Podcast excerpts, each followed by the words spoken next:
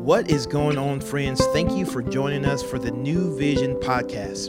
We here at New Vision believe that the gospel transforms lives. So we're going to take an opportunity to open up God's word and see what he has to say so that we can take the best next step to become more like Jesus. Hey guys, hope you're doing well. Cloud with you today, and I hope this podcast finds you well wherever you are and whenever you happen to be listening to it. Well, where we are, if you're following along with us, is in the book of John. And we said this is to complement a sermon series uh, called Back to the Basics this summer that we've been doing, talking about, hey, back to the basics. It's Family Worship Month.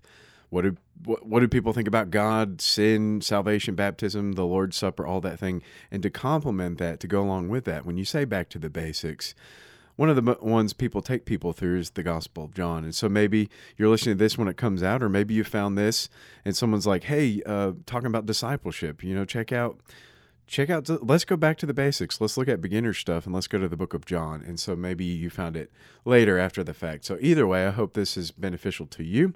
And today we've got a big section of john. We've got john most of chapter 7 but i'm going to read verses 1 through 31 and so this is this uh, where this takes place in the story this is right after you know, Jesus has fed the 5,000. Y'all know that story probably. He's walked on water. You've probably heard that before. He's talked about how he's the bread of life and he's really kind of confusing his disciples. And, you know, obviously he's these are huge crowds that are following Jesus and they're seeing all these miracles and these signs. He's the sensation, but also his opposition is growing. And so people are going to have to choose what to do with Jesus. And things are eventually going to come to a head. But we kind of ratchet up that tension, uh, kind of starting here in this section of Jesus' ministry. So this is John chapter 7, verses 1 through 31. I'm actually going to read out of the NIV this time since it's a huge chunk of scripture. So this is about Jesus going to the festival of the tabernacles. After this, Jesus went around in Galilee he did not want to go about in Judea because the Jewish leaders were looking for a way to kill him.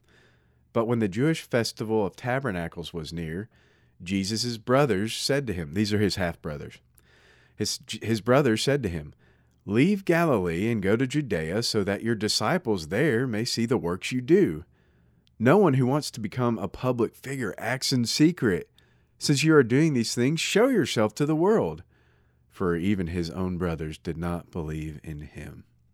Verse 6 Therefore Jesus told them, My time is not yet here. For you, any time will do. The world cannot hate you, but it hates me because I testify that its works are evil. You go to the festival. I'm not going up to this festival because my time has not yet fully come.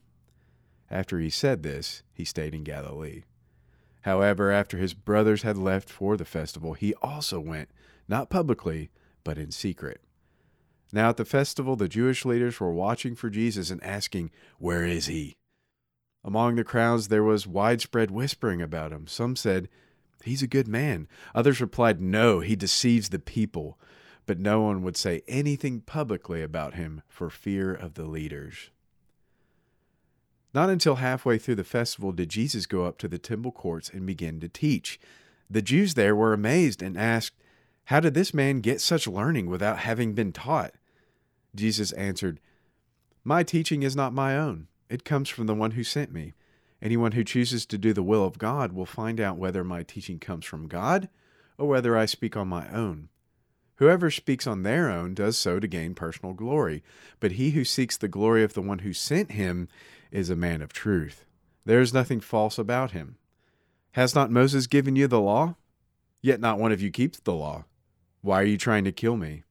You're demon possessed, the crowd answered. Who is trying to kill you? Jesus said to them, I did one miracle, and you are all amazed. Yet, because Moses gave you circumcision, though it actually did not come from Moses, but from the patriarchs, you circumcise a boy on the Sabbath. Now, if a boy can be circumcised on the Sabbath so that the law of Moses may not be broken, why are you angry with me for healing a man's whole body on the Sabbath? Stop judging by mere appearances, but instead judge correctly.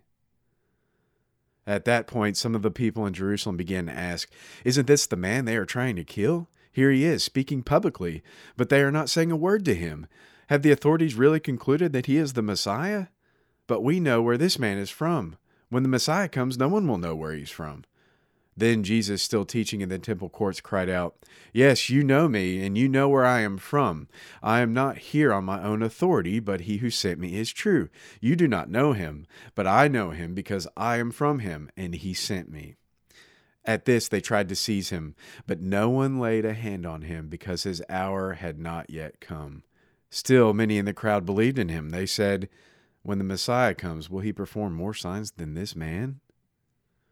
And so I'm going to cut it short there at verse 31. We see this, it's a really cool story. I mean, it's just, you know, he's kind of hiding himself doing, he's, he's, he's about something else, right? He's, he's like, my time has not yet come. His brothers, his half brothers, um, are like, you, should go, go public, man. You, you know, start you a primetime TV show or something like get some more, some more publicity. And, and Jesus is like, nah, like I've already, I've already done enough signs and wonders to show people like they have to do something with me. I'm actually here to die for their sins. That's it's a whole other mission and so people just aren't getting that. And so he goes to this festival in secret and he's kind of speaking cryptically. People just don't know what to do with him. And so I think that's one of the big things in this text is that you have to choose what to do with Jesus. Now, if you're listening to this, you're more than likely a Christian. Maybe you're a new believer. And, you know, this is maybe uh, preaching to the choir, but I think this is beneficial for all of us, whether you've been a Christian for two weeks or 20 years, because, you know, we're called to make disciples out of other people. And so part of discipleship is that replication process. We're following Jesus and we have others follow us like we're following Jesus so that they follow Jesus. It's this replication of the, the, the faith of what it means to be a disciple. And so we have to choose what to do with Jesus. And so you can put this to people like, hey, man, I'm a Christian. I've, I've been a Christian. Here's what happened in my life. Here's my testimony. But you've got to choose too, just like these people did in the story of John chapter 7. And so, a couple of the points I wrote down for just kind of subpoints for this text. We, we, there's many points that could be made, but the first one I wrote is proximity to Jesus does not guarantee saving faith. Proximity to Jesus does not guarantee saving faith. We saw that in verse 3 his brothers, these half brothers of Jesus, they're like, leave here, go to Judea that your disciples may see. You know, he's, he's almost like they're trying to be his PR agent. And it's like they weren't even really believing in Jesus. They thought he was crazy. We see that in other parts of the gospel accounts. They're like, all right, Jesus, like, you know, and then you have James, his half brother, eventually writes one of the epistles and uh, he's calling him God, right? So eventually they become converted, right? When if you call your sibling or your stepbrother your God and you start to worship your half brother, I mean, like that's that's a pretty profound testimony that Jesus is who he says he is. They eventually become saved, but you know, here obviously they're not believing. They're like, "Ugh, Jesus, all right, come, show yourself, dude." Like if you say who you if you are who you say you are, you know and so anyways proximity to jesus does not guarantee saving faith. They eventually get saved but this applies to us in 2022 you know you can go to church all your life. You're because your mom wants you to your grandmama wants you to and you're all right gonna be there on sunday and then go to the buffet afterwards. Like i've done that for how many years right? You can be in church all your life just like you could be in the nation of israel your whole life and not have saving faith and not really be looking for your Messiah, your Savior, who will take your sin and make you right with God. And so we see that proximity to Jesus does not guarantee saving faith. And then, uh, as a follow up to that, this kind of you know juxtaposition between the crowds and they're like oh, what do you think who do you think he is and they're not talking you know openly because they're afraid well what do the leaders think like we can't go all right what's going to happen here and so I, I, I stole this from cs lewis but we see in this text what C.S. Lewis called the Lord lunatic or liar. Like you've got to choose. Jesus is either Lord, he's a lunatic, or he's a liar. Like you have to choose one of those three. And so we see all those kind of categories in this text. We ju- we we just saw that you know lunatic. His own family kind of thought he was a bit nuts. We see that in other gospel accounts. So there's the lunatic, like he's our half. Oh, oh, bless his heart. All right, he's he thinks he's he's got delusions of grandeur. all right, buddy. Like so, there's that people kind of. Oh, Jesus, all right, he's probably just a wacko back then, and you know he's a lunatic. So we've already seen that, and then we also see people who who think Jesus is a liar, just straight up, like people you know people like this that are just in opposition to the gospel and opposition to anything Christianity. You see that in verse 12. There was much muttering about him among the people, while some said, He's a good man. Others said, No, he's leading people astray. And you see that all the time now. Like atheists are saying, you know, organized religion is the worst thing to happen to mankind, and all these wars are caused by religion and blah, blah, blah. Like they're basically just saying, uh, Jesus is a liar. I mean, this is straight up lies and it's going to cause harm to people. And so you see that reaction to Jesus. And then at the end, uh, verse 31, you see this kind of positive reaction. Yet many of the people still believed in him. And they said, when Christ appears, will he do more signs than this? I mean, like, we have all the evidence we need. Who, how could he do more than this? And it says, many people believed in him. And so let the text convince you. Maybe someone sent this to you and you're, you're not sure about Christianity. Make your mind up. I mean, you got three categories for Jesus, and it's up to you. He's either a Lord, lunatic, or a liar. But I know for me personally, what Jesus has done in my life, it completely transformed the way I see the world and, and you know, not just a bad person who's improved a little, but a dead person who's become alive, spiritually alive. And my life will never be the same because of what Jesus did for me.